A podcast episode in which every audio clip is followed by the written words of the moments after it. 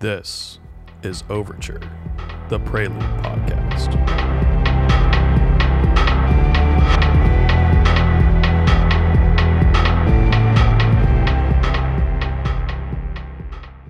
Welcome to the Prelude podcast. My name is Christopher Willis, and I'm a principal security researcher here at Prelude. Hi, I'm Alex Manners, and I'm a principal security engineer at Prelude. And today we have a special guest, Jonathan Couch. Jonathan, you want to give a intro of yourself? Yeah, most definitely. And thank you, Chris and Alex, for having me on the podcast. Uh, my name is Jonathan Couch. Uh, I've been in the cybersecurity industry for about 25 years now. I've done everything from uh, started out in the U.S. military uh, through working in the U.S. intelligence community and government on the offensive cyber side, uh, through defense contractors, and I was a co-founder of a commercial cyber threat intelligence company called iSight Partners that was bought out by FireEye uh, in 2016, and FireEye then split up, and now Mandiant was bought out by Google Cloud, uh, and uh, went on to go work at uh, some other threat intelligence providers, and I'm currently the chief operating officer of Shadow Dragon. Such a wide background of things you've been doing. I've, I've, I've seen a lot. I've, I've been really lucky in, yeah. in what I've been able to participate in. That's great because we have a lot of questions spanning a lot of different topics here to, yeah. to talk through over the course of today. And I'm sure we'll meander our way to some interesting tidbits that you can drop. Exactly. Yeah, absolutely. Definitely. so we always start every podcast with a question to our guests. Um, so we'll start off with this one. Uh, what security technology or concept outside of what you're currently doing do you want to see get better in the next year? So my, my answer for this is going to be a little bit generic, and I'm going to be disappointed in myself at first when I say it, but then you got to let me explain it. Uh, I'm going to talk about you know a little bit around artificial intelligence and machine learning. Uh, and i'm not talking about the the ai that everybody else is kind of marketing out there where ai will solve all of your security problems in the world. Uh, i think it's more of just you know the very simple like recommendation engine kind of machine learning. Uh, what you see on Netflix when it tells you, you know, what you need to watch next or other movies you might be interested in. Uh, I think a lot of that can really apply to the security uh, field and security operations because teams are forced to get people with less and less experience uh, that are out there? And how do you train up uh, junior analysts into different security fields into incident response into cyber threat intelligence or hunt teams and those kinds of things? And uh, i think a recommendation engine that will help these junior analysts leverage the technologies that are out there in a better way and leverage the experience of some of the senior analysts that are in place uh, will definitely help. And machine learning is one way to do that. Uh, so you know outside of the you know robots are going to take over our world and, and start impersonating humans side of uh, of AI, I do think some very basic machine learning uh, will definitely. Uh, I would like to see that get better in the next year and apply more toward training up junior analysts would you see some of that machine learning AI also start taking away some of the basic tasks that would a typical junior analyst would do? Because I, I feel like there's also a, a, baseline set of tasks that can probably mostly be automated. I'm interested what your perspective is on that. There is, but at the same time, uh, I'm a strict believer in the fact that decision making, and maybe this is my military background, but decision making needs to remain in the hands of a human being uh, who can actually look at a situation and look at the nuances of, of the decision to, to make the right choice. Uh, so, yeah, there, there definitely are some applications for AI uh, within those roles, but at the same time, everything is going to apply to that specific company, that specific organization organization. Uh, and and you need to make a decision based upon the needs and, and requirements of that organization.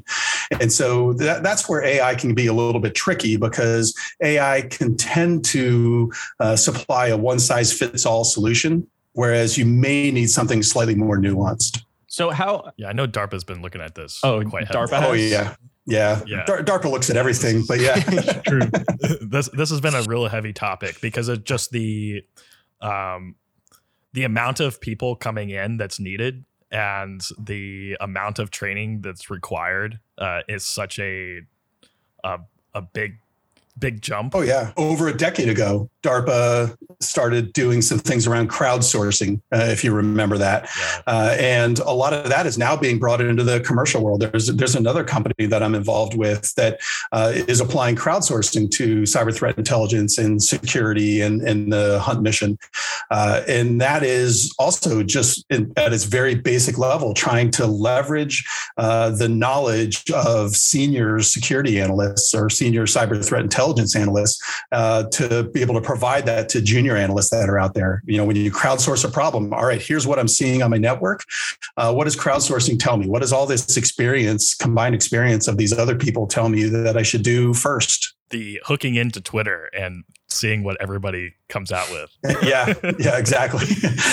you don't you don't always want to follow what Twitter tells you to do, but yeah, this is true. This is true. gotta, at that point, you need to look at your sources of crowdsourcing. yeah.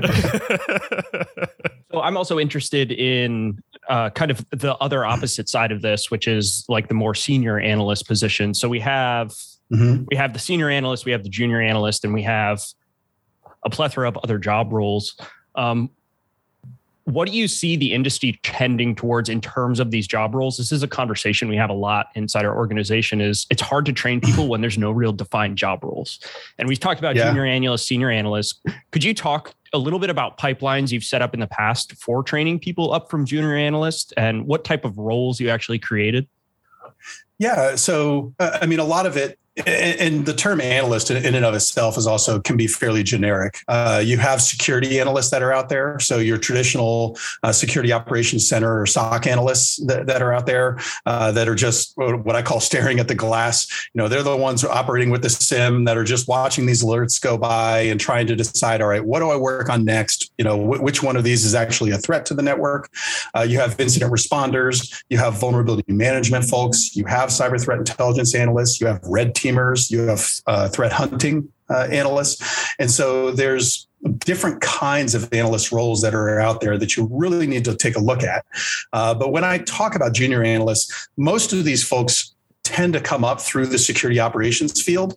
Uh, cyber threat intelligence has been unique in my career in the sense that that's the one area where people have not come up through the SOC. Uh, they tend to come from governmental organizations or, or, other organizations that give them that analytic experience. Uh, and so the, the training path for them is a little bit different. But in general, I mean, everybody's kind of the same. You, you want to train them up on the technology they need to leverage, you want to train them up on how attacks occur, who's behind these attacks, uh, and what to look for so that they can make quick decisions. Um, and then the real big area that I think is is important is to train them, everybody that's involved in security, up on what does the organization do? You know what are you trying to protect? Uh, in the military i think they do a great job of that because it's kind of assumed when you go into the us military you know you're there to protect your country uh, and so everybody has this common mission, this common thought in mind, and this common filter that they're applying to everything that they see. Uh, if I see this, is this bad for my country? Uh, and within businesses and, and outside organizations, they don't necessarily do a good job of that. They don't explain really what is important to the business. Uh, does the business care about fraud? Does the business care about intellectual property? You know, what area am I operating in that the business really wants me to focus in on so that I can be successful in my job? We talk a lot about that actually, because I also have a military background. I was Air Force cyber warfare, and there you go. Everything always, Same everything always derived. Oh, awesome! Always good to meet fellow Air Force uh, but we always talk about starting from the highest level. So I can speak in military terms, you'll know. Uh, but starting at those strategic ob- objectives and distilling them down into tactical tasks, tactical objectives, and then yep. that, tying those into your cyber assets from a defensive standpoint. So everything ultimately mm. bubbles back up into completing those strategic objectives. And yeah. what what we find a lot is organizations struggle to bridge that gap between cyber asset the information that it supports, and then how that information ties to the operational tasks that actually drive towards their business objectives. And yeah. that's a big leap that a lot of companies are struggling to make. It, it, most definitely is. And, and you have it exactly right. I mean, you, you have to start at that strategic level.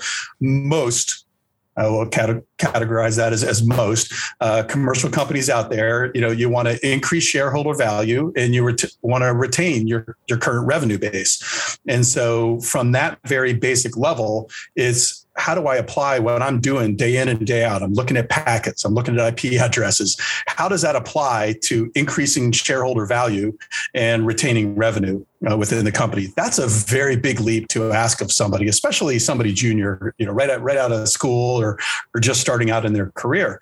And so you have to uh, apply a lens to it to where all right how is what am i what I'm doing going to be able to be communicated with these senior people that are looking at things in that big picture kind of way.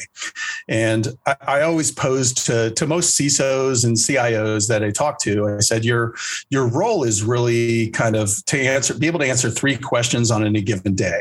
Uh, it, it's when a CEO or someone on the board is reading the news, you can't stop them from looking at the internet, unfortunately. And so they'll read the news, they'll read about something bad going on, and you'll get three questions questions. You know, have you heard about this? Do, are we affected by it? And what are we doing about it if we are affected by it? And so, from a security operations role, what you need to do is kind of look at it from that perspective. How is what I'm doing helping to inform whether or not this affects our organization in, in a negative way? And what am I doing to help prevent that or uh, remediate that you know after it has occurred and so looking at it from that kind of lens that can help you bridge that gap from that tactical day in and day out very network oriented malware oriented kind of look that a lot of security operations practitioners have into that more strategic view of what will make my company and organization successful I think there's also an added benefit that we're not adding here. A lot of a lot of organizations that I've worked for in the past struggled to find funding for a lot of the things that they wanted to do in cybersecurity. But if you can tie that directly to uh, a, a, revenue generating function of the business, it becomes yeah. a much easier ask to go to your go to your organizational leadership and say, "We need this because if this fails, it knocks out strategic objective number one. You can't make money." Yeah. I mean, uh, we used to look at it in terms of, you know, we, we talk about APT actors and things like that. Uh, and a lot of them at, at, you know, early on in my career, a lot of them were focused towards intellectual property theft. And so the, the argument comes changes from that you know i'm looking at this piece of malware or even this kind of actor to listen we were able to detect this actor within our network. This actor has stolen intellectual property in, in the past. They were going after you know this kind of intellectual property which is our five year plan let's say within the organization. It represents 200 million in revenue for the company. And so being able to directly relate what you're doing what you're finding on the security side through the use of cyber threat intelligence in order to explain to the seniors in, in, a way that they understand as far as through revenue and, and profit uh, how it might negatively impact them had you not detected it or found it. What do you think has been the biggest challenge for companies trying to bridge this gap? And what do you think is the best way to solve that problem? Yeah a lot of it tends to just be the getting started phase I think, uh, to, to really be able to tell that kind of story of we detected this this kind of uh, attack and we were able to do something about it. Uh, assumes you have an ability to detect it. Uh, and myself, as well as many of my friends that have gone into different CISO roles over the years, uh, are always faced with that. You, you show up at some place and they just don't have anything in place. And so, without that kind of story to tell, how do you justify that initial round of funding? How do you get everything in place so that you can detect what's going on? If your organization is being targeted by phishing, uh, that's coming in through through email, uh, but you have no way to be able to detect or block uh, what's on your email server, what, what's coming in and out of the network. You know, how do you tell that story so that you can get that kind of service in place, so that then you have some insight in, into what's going on? Uh, and so I think that's really the most difficult part of the the battle today is, you know, how, how do you just get started? How do you get that infrastructure in place to where you do have insight into what's going on in the network? Work. And then from there, it's how do you build through people, process, and technology a scalable architecture? How do I go from being able to detect one of these a day to being able to detect and, and prevent 100 of these a day? It's a tough ask. it even goes, yeah. yeah. yeah. I mean, it even goes further than that. And, and, and like, not just from a security analyst perspective, but even making sure that other parts of the business understand the threats that come yeah. in. Um, and like you know from the supply chain like we always talk about supply chain but you know it, it becomes a really big factor. Like it's yeah, it's interesting to see that, um, especially in some parts of the world where they can take they use the same manufacturing and they take the same idea, but they may not have, say, the software, yeah, um, to be there, um, or have uh, developed something that looks very similar in capabilities. Um, and, and my and so I, I've always worked with organizations where that has been a big focus of, of companies you know supply chain management third party relationships.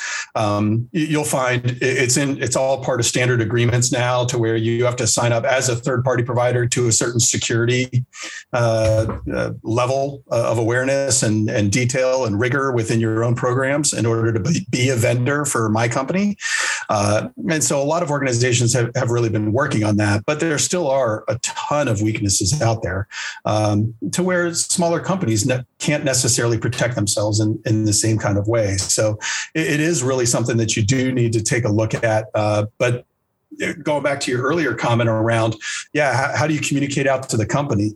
I think a lot of security organizations need to realize, you know, they have to do their own marketing you have to do internal marketing sell yourself sell your capability and what you're good for uh, years ago, this is probably 10 years ago, I remember working with some large financials where they actually set up uh, what they were calling BISOs, business information security officers. Uh, so they had the CISO, but what they were doing is embedding uh, a CISO within all their different operational groups around the world. Uh, and those people were the evangelists for the security team trying to mm-hmm. figure out all right my group that i'm embedded within how do they operate? What are their concerns? What are their needs? What are the weaknesses that i see in how they operate in a secure fashion? And be able to communicate that back then to the security team so that the security team can provide the right kind of coverage for for each of those groups. And so i think you know where we're at right now is that when security teams are starting up we're not doing security for security's sake you know, I, I, often describe security as a, the world's big, biggest self-licking ice cream cone. Um, you know, we're, we're not doing security for security's sake. We're doing security for somebody, for the business, for another organization, for the government, for a mission. And so you've got to keep that in mind uh, when you're building up these programs and deciding what you're going to do and investing in, in people, investing in technology, then you need to make sure that you have the right goals in mind uh, and that you're trying to achieve the right objectives, or else you're really just kind of wasting your time. Yeah. You actually reminded me of a, a great article I read that was talking about uh, a CEO looking for their next ideal CISO. And they described it as I want a general manager. I don't want a technical person. I want somebody yeah. who knows how to be a general manager and uh, use a military term. B realize that you are a force enabler for the the yeah. company to to achieve its objectives. And that's very interesting because it's it lines up with a lot of what you're talking about here. Yeah, no, most definitely. And I think there actually was a change a little while ago where they were hiring CISOs that didn't have security experience. Hmm. Uh, and you know there there were some wins there there were some losses there most sure. definitely uh, and, and, on the other side you know the hiring in more business savvy folks uh, into uh, security was uh, was one area, but they were also, I, I, call it the designated nerd. They were hiring security people into boards of directors. Uh, so, like after the, the Target breach back in the 2000s, uh, and after other t- times, they were trying to find people that had that security and technical background to be able to assist the board as they're looking at this high level. Uh, and a lot of it was around third party and supply chain and those kinds of areas to make sure that they weren't you know overlooking some key areas uh, but still they were trying to they've there have been different attempts in different kinds of ways over the years to apply security within a business context and apply apply business within a security context yeah, yeah. The the Air Force. I'm not sure if you followed the Air Force recently, but the the Air Force has uh, AF Cyber. They had like a two star general that was an, a fighter pilot in charge of the organization for the longest yeah. time. Yep. And and I think the point that the the military made is when you're a general officer, you don't necessarily need to be the cyber guy. You need to be an operations person. You need to understand yep. operations, how to run an operation, and you fit you fit the technology and the domain to the processes that exist inside the Air Force as it already exists. That's you end up with the the whole joint targeting process that they go through for cyber fires. Yeah. Um, and that's that's also kind of what we're talking about here, how you can have that that CISO that's business person doesn't necessarily have that cyber background. Um, but uh, agree. Over to you. I, uh, my question would be, like in your past, have you experienced the difference between those two, and what like how do you weigh the cost benefit there between a, a technical person and a non-technical person in that role? Yeah, and I think it really depends upon the organization. Um, going back, you know, it's funny that you brought that up about the Air Force because I've I've had specific experience with that. You know, to where I mean, the Air Force grows fighter pilots. It's just the nature of the Air Force. Yep. Uh, and so they always try to. I always joke around because I was not a fighter pilot that you know they just try to find fighter pilots jobs once they can't fly anymore. Uh, and so they tend to stick them into all these other roles under the guise of, you know, well, they have better operational knowledge and experience. Uh, but you look at the head of uh, AF Cyber right now, the head of the 16th is, is General Tim Haugh. Um, I actually served with Tim uh, when, when, I was in, and he is, you know, he's an intel guy. He is a cyber guy. Uh, he knows what he's doing. And there are definite benefits to that. Um, when, you look at how the Air Force trains its fighter pilots, they kind of they give you some tests to see whether you have the aptitude to be able to do it and whether you have the physical uh, ability to do it. But then they go through and they train you how to be the fighter pilot. And then they train you the operational tactics and procedures and, and everything else like that. But you have to have some base level of capability as they've assessed it before you go through that, that process. I think we need to start applying the same kind of thing uh, to a lot of our security roles. Uh, mm-hmm. you should have that base level of technology and security understanding. And then we can go through and teach you about the business, teach you about these other lenses that you can look at security through uh, in order to be more successful.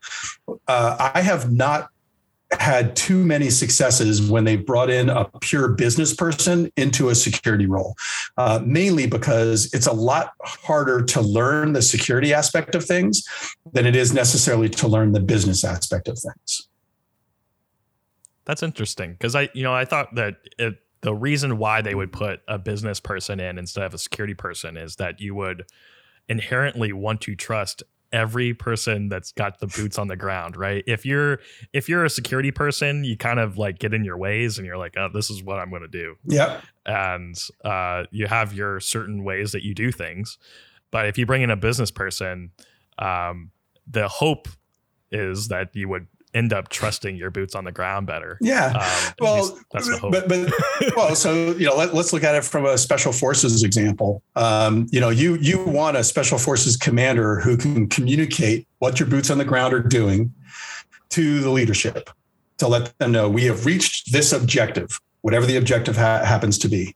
Um, how would your special forces team feel if they stuck me in charge of them? You know, I can communicate up. I can I can send that message most definitely, but I have no understanding or idea what those guys are doing on the ground. Uh, I've never lived it. I've never been there. I've never had to make decisions the way they do, uh, and so they wouldn't react well to me. They wouldn't be doing as well as they could be because I don't know how to enable them properly. And I, I look at the same thing within business. Uh, if we put leaders in charge of functions where they just don't have any idea uh, of how that team operates or what they need to be enabled uh, for success, but at the same time, I can, but I can communicate up to the board of directors. So, yay for that. Uh, it, it, it really misses a, a, big step in you know the effectiveness uh, of and the efficacy really of those security teams and the practitioners themselves. Yeah, that's that makes a lot of sense. Uh, it's it's very much the military leadership thing of you got you have to build trust and your team has to trust you what you're doing, right? Yeah. Yeah. yeah. And, and and you have to know what it is your your team needs in order to be able to support them as a leader, as a manager.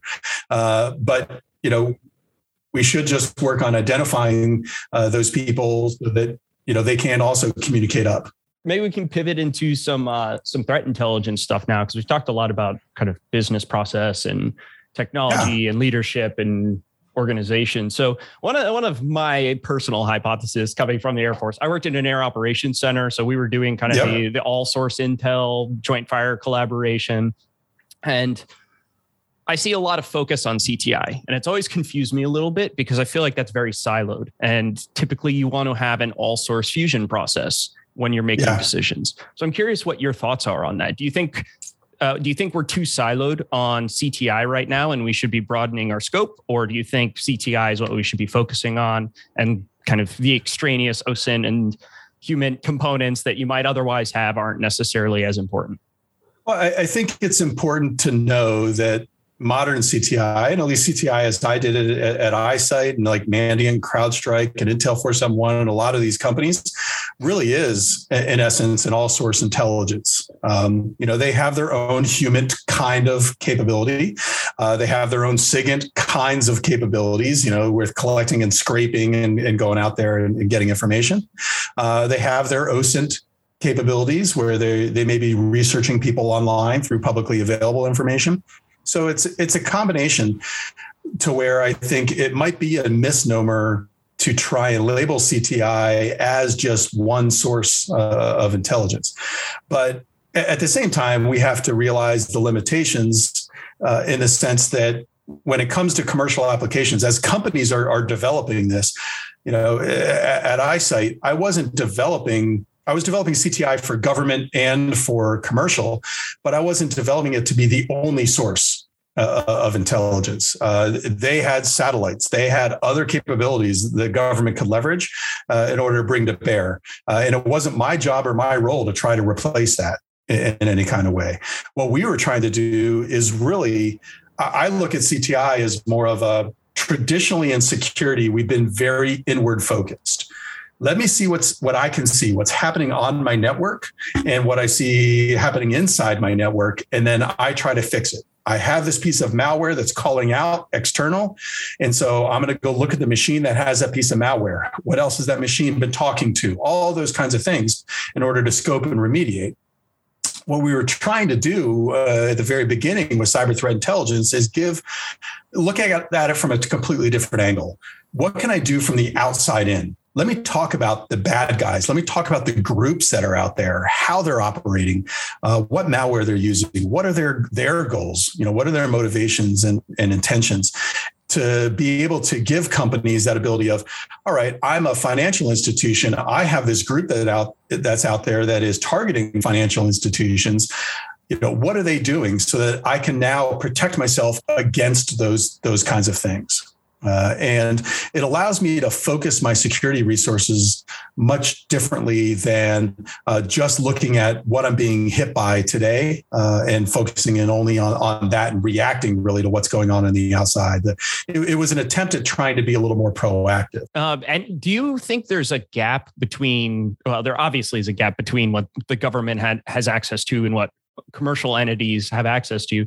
Do you think that gap is significant or do you think largely organizations have what they need right now to get after these problems, looking from the outside in, as you described? Yeah, I would describe the gap as significant. Um, you know, I, I, was very successful at selling cyber threat intelligence to both commercial and government, and a lot of people I worked with in, in the government military. Um, we really because we are a free and open society and uh, despite what you you may hear or read about online i think we do care about privacy and you know and those kinds of things. And so while, while there's definitely one-offs you know for the most part we, we try to do things in the right way as as we define it.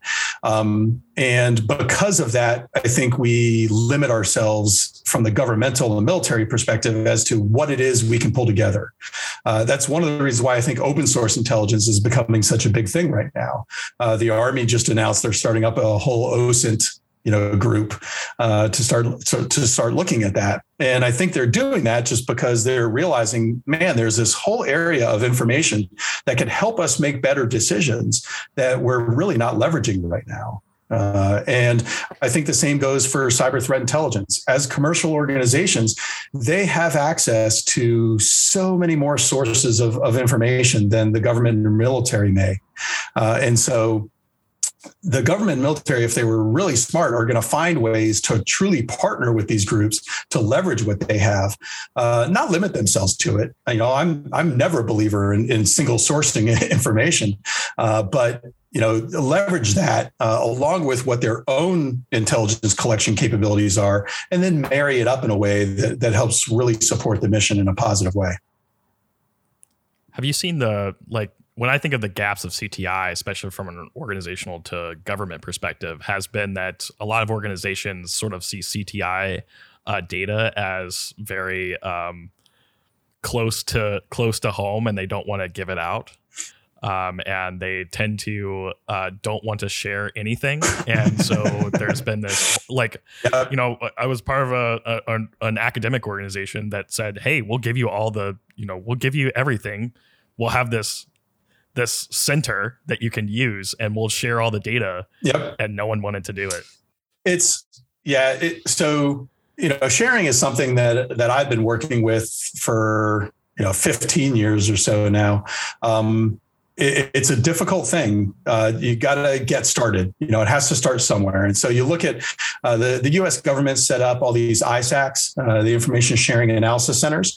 Uh, there were like 32 of them. I think there might be 36 now uh, when they started up. But uh, the Financial Services ISAC, FS ISAC, is, is one of the biggest ones out there. and I think they they started it out the right way uh, which is, you know, they they kind of got a bunch of the big banks got together and said, listen, we're going to get together with all the smaller banks. We're going to get hundreds of members out there, uh, but we want everybody to share, but to sort of show that we're actually going to share. You know, all the big banks, let's start sharing our information. Let's start just flooding the channel with this to show people that it's okay to share this, this kind of information. Uh, the downside of it is over the years, I think it became one of those things where the smaller organizations feel uh, more pressure now to share. And so they end up regurgitating a lot of information. A real solid sharing program basically is set up. And when I talk to organizations about setting up sharing, it's all centered around I need you to share that critical information around what you specifically have seen on your network personally.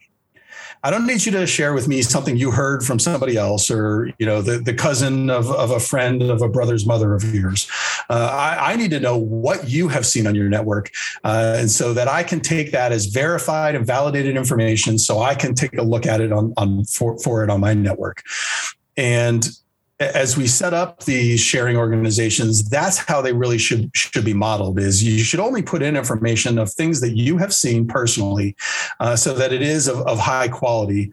Uh, and that really will help then open up the the kimono a little bit for people to start sharing more information for people to feel comfortable with it. Um, there's also the legal aspect. A lot of people tend to be like, oh, I'm not going to share because, you know, what if we were breached by this information or something else like that? There are plenty of ways, A, to share anonymously. Uh, but B, there has never been a prosecution against a company where they have been in any way harmed by sharing information. Uh, you know, so uh, I think that's uh, there's some you know misunderstandings out there in the market that, that organizations need to to make sure that they really do understand what the ground truth is, uh, and that sharing is not a bad thing. But at the same time, you, need to be careful about what you share so that it has value to the people you are sharing it with uh, and doesn't become just a fire hose of regurgitated information. Yeah, that was one thing that we when setting trying to set this up, one of the things that was continuously talked about was how you talked about the the the quality of the data. Yeah. And and then also not knowing what to do with it. Right. Yep. They would they would get the data, they get the data from all these government organizations and not know anything on what to do. The the FBI used to have a really bad rap because uh, they would literally show up to your door and just be like, uh, "We saw your network uh, talking to this IP address, and so we need to let you know." And it was and then that's all they would say. It would be like have, have a good day. Um, and you know people would be sitting there like yeah like what is this ip address? You know As i have no idea. Um, but they because of classifications or ongoing investigations or whatever it may be you know they they felt a need to tell the company but they wouldn't give them any context uh, around it and so uh, that is what it comes down to. it, it is, you know, adding in context around a lot of this uh, cyber threat intelligence information. I can I can tell you that knives are bad, you know, but it, you know, knives can also be good. What you care about is that Jonathan Couch is walking through your hometown with the knife stabbing people. You know, you, you need that additional context for, Yeah. for to, to really care about it. Uh, and uh, by the way, just for the record, for anybody listening, I am not walking around stabbing people with knives. Uh, but it, it is one of those things where the, that context is king. You know, you have to have some level of context around the information you're providing, or else you can't really do anything with it. And that, that's really the genesis of, of cyber threat intelligence is trying to provide a lot of this context uh, so that organizations can do something with it. You know, that I can take a look at a piece of information, determine whether it applies to my business or not, or my mission or not, and what I'm supposed to be able to do with it. If it's a command and control server, then I need to monitor for things talking to it. If it's a malware loader, then that's something I need to look at through my endpoint detection mechanism. Uh, so, you know, it's really that context around this technical information we're being provided that is uh, needed in order to, to truly make use of it. How do you see the, you know, talk a, a lot about the bigger business, but how do you see the small business being able to utilize CTI? So small businesses really are going to have to rely on uh, MSSPs, managed service providers. Uh, I don't see many small businesses a being able to afford uh, cyber threat intelligence, or b you know being able to to uh, leverage it in any kind of way. They don't have a team of analysts. They, they you know they're relying typically on these larger organizations to help provide their security. Uh, so what they should be looking for when it comes to CTI is they need to have a talk with their managed service provider to be able to say, you know, listen, you're you're saying you include CTI as part of this, or you're leveraging CTI to help protect me. You know, pass me the the information as it relates to me. If you found an attack on my network and through cyber threat intelligence, we're able to trace it back to a ransomware group, to this APT actor, to whatever it happens to be, I want to know about it you know they got to communicate that. And that's really where mssps are, are struggling is because a lot of times they're doing a lot of work in the background and they're not communicating that information forward down to those smaller companies and organizations that are out there. So that that company can't make an intelligent decision when it becomes time of do i need to stand up my own security group and team? Uh, do i keep leveraging this mssp really what value am i getting out of the, the fees that i'm paying to my mssp uh, so they need to just look at it a little bit differently. But by and large, those small comp- small to medium sized businesses are going to be relying on a provider to to leverage CTI. Yeah, I guess that makes sense because we talk a lot about even large organizations, Fortune 500, basically, they can only afford maybe one, two people to do to be part of their CTI organization, and it's usually they're Yeah. wearing a CTI hat and they're wearing a purple team hat, and they have to do b- both of these functions in, inside their organization. And it's a little, it's almost absurd that uh, the security industry has reached a point where we're like, yeah, you need to go stand up a team to validate whether this product you just bought actually does what it's supposed to do. it's such a, a bizarre concept. Anytime I get on a, a phone with a, a cyber threat intelligence analyst, uh, my one of my first questions is always, you know, all right, what's your other job? like you know because it's it's very rare that that's their only job they're usually an incident responder uh, you know that seems to be a very popular uh, career field to, to transition i guess from uh, uh, to become a, a cti analyst but uh, more and more organizations actually are getting dedicated uh, CTI analysts out there. Um, they, you know, like I said earlier, they are bringing them in from the government. Uh, a lot of my friends, and I'm sure a lot of your friends from the military, are are now finding themselves well employed as this analyst. But it's it, it's a different world because you know now you're you're not just doing intelligence to try and gain intelligence uh, and there's not necessarily a program set up. You know you don't have intel requirements. You don't have a lot of these other things uh, to structure what it is you're doing uh, and so these people, unfortunately, are having to sort of figure it out for themselves as they go along. I am now outside of the military. I am now operating within a corporate environment, which is completely strange to me. I am now trying to apply uh, cyber threat intelligence into a security operations realm that I may not be all that familiar with. And so there's a lot of pressures that we're putting on those people to try and get up to speed really fast uh, and be experts at what they do uh, without necessarily enabling them like looking into say Amazon for instance, I think Amazon's a really good uh, case for this where they hired a lot of people from government to come in. Yeah. And it's very government driven even though it's it's a commercialized company. Yeah. So if you look into that space, it's it's almost the same. Yeah.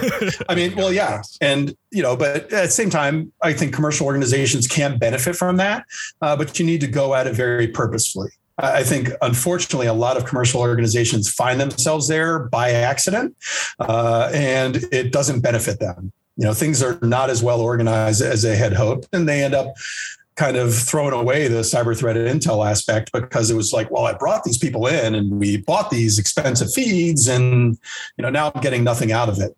Uh, whereas you, you, really need to approach it in the right way uh, to make sure that you're you're building up your security program in the right way, but you're doing it in a way that benefits the business. Uh, and I, I I hate to keep saying that over and over again, but so many organizations that I've worked with over the years that is the key thing that they're missing is they just don't relate what they're doing to the business itself.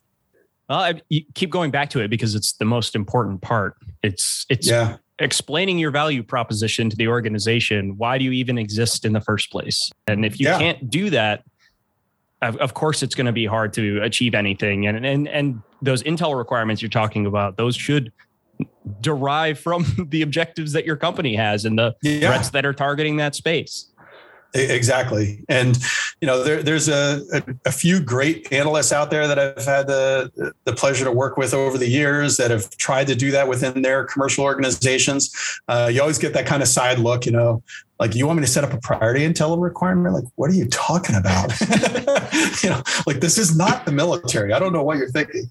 Um, and so it, it's also hiring it's hiring that right first person i think.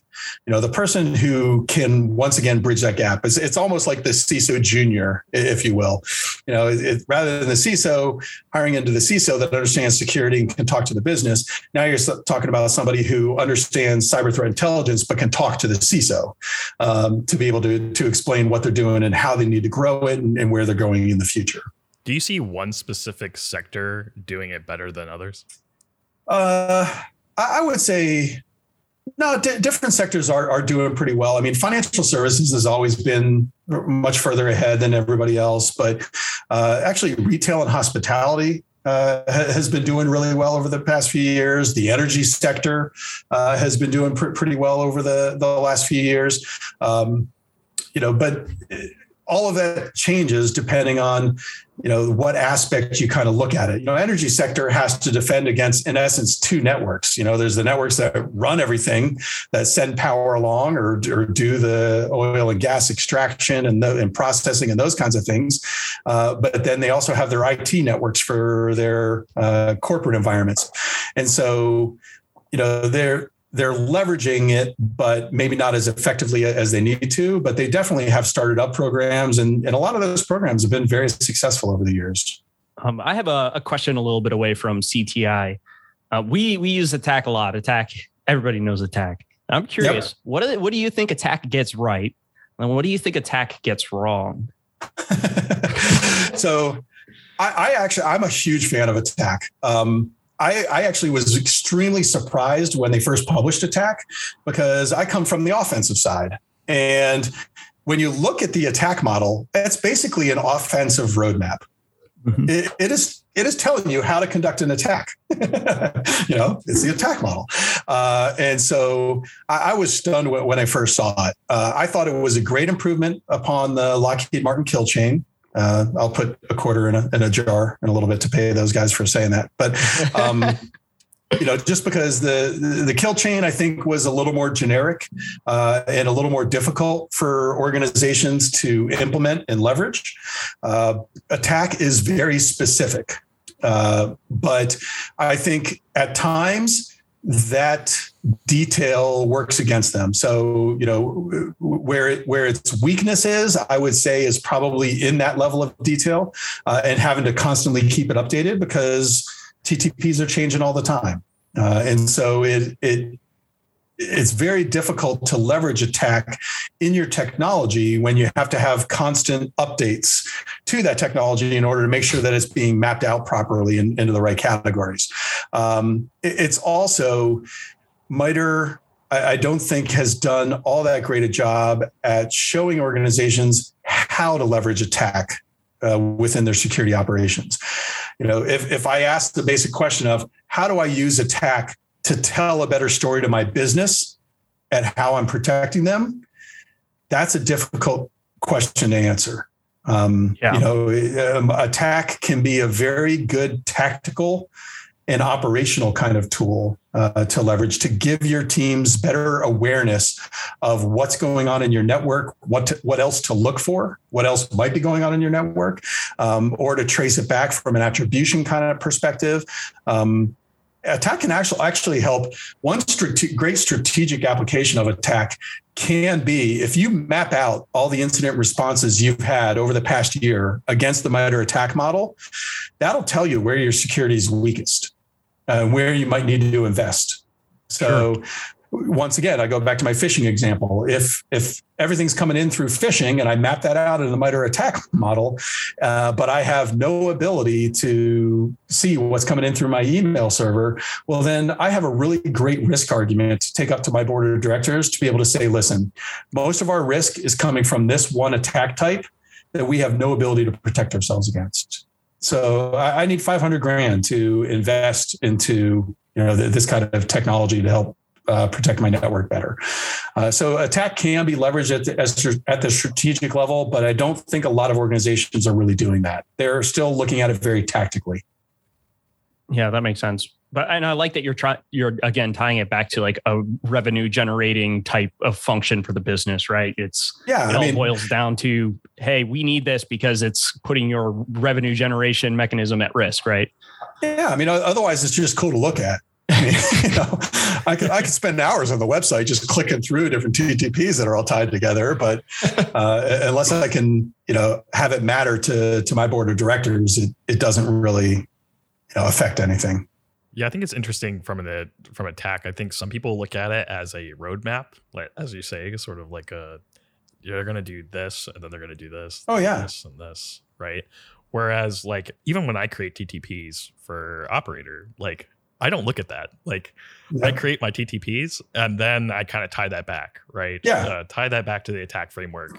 And that's how every attack goes, right? Yeah. And so if you're looking at it um, uh, from the standpoint of, okay, well, this is the roadmap and this is what we should be expecting or looking at, like that might not be the, the best way to go about doing that. yeah. I mean, you, you look at it you know all, all, the bad guys out there. And, th- and this goes for apt organizations as well as cybercrime. You know they're running a business or, or an organization themselves. You know they want to be as efficient as possible. They want to they want to increase and maximize their profit margin. Uh, and they want to you know they don't want to have to bring out the the specialized weapon when they can just use the the run of the mill every everyday kind of thing that's out there. And so they have their own requirements all right here's my intel gathering requirements or here's my operational requirements here's the goal that i'm that i'm trying to reach now let me figure out how to get to my goal and so first thing I'm going to do is look at my targets and all right, what do what do my targets have in common? What's what's the best way to how do they operate? What's the best way to get in there? Then I'm going to kind of scan them and, and look. I'm going to do some reconnaissance. I'm going to look around and kind of see what's in those environments. I'm either going to validate my assumptions or I'm going to I'm going to prove them wrong and then I'll, I'll, adjust. And then, you know, from there, I need access. I've got to get, I just got to get one foothold in. Uh, once I have access, is this a long term thing or not? If it's a long term thing, I want persistence. I want to be able to hide from you. Uh, and so, what what can I do to be able to hide from you so that my software stays on there as long as possible, and I don't have to go through all those early early things all, all over again? Then, once I'm on your system, how do I get the information that I'm looking for? You know and once i get it from your your system or if your system doesn't have it all right great. What else does the network have for me? Let, let me move out and spread out because you know what's better than one place multiple places. And so i always want to want to get my fingers out there and, and and be involved in as many things as i can. And then once i collect everything i want guess what? I've got to get get it out of there somehow uh, and so, you know, attack really just walks you through all the different ways of doing all of those things that are part of any normal, you know, attack cycle that, that somebody has. Um, and so, you know, having the business understand that so that you can set up security in a way to be able to protect the business always helps. So we got one last question for you, John. All right. Um, what security resource in the past year have you found really helpful? Uh, this is slightly embarrassing, but I'm not afraid to admit it. YouTube. All right. Uh, Yeah. You know, my my current job is still in the the threat intelligence area, but it's more open source intelligence, uh, and it's going about things in a different way that I've done traditionally and, and historically in my career. Uh, so I have found a lot of the YouTube videos for people that have been involved in this area for 10, 15, 20 years uh, to be very useful uh, t- to me as I'm as I'm trying to do research and just find out new things about you know uh, uh, my company, what what we do out there, but just about the OSINT area in general. Sure. Any uh, Yeah. YouTube channels or videos you'd recommend in particular? Uh, no, uh, unfortunately, I just I kind of hop around, and that's the one thing I do to tr- throw off the Google algorithm is I won't subscribe to anybody, and I try to you know watch as many different things as possible so that I don't get you know all the same thing recommended every single time going down Sure. there. So unfortunately, no shout outs to anybody just because I, I like a bunch of the different channels. awesome. Well, John, I want to thank you for coming on the podcast and talking with us. Thank you very much. It's a I appreciate uh, spending some time with you guys. So that's going to do it for this week's episode of Overture, the Prelude podcast. Alex and I would like to thank Jonathan again for coming on the podcast and talking with us. We'll be back next month for another two episodes of Overture. If you like this podcast, please consider giving us a like and subscribe so you don't miss any of our newest episodes. Overture is distributed on all major podcasting platforms, including Spotify, Apple Podcasts, Google Podcast. We're also on our blog, so it's at feed.prelude.org and on our YouTube. We'll see you next month. Till then, Prelude out.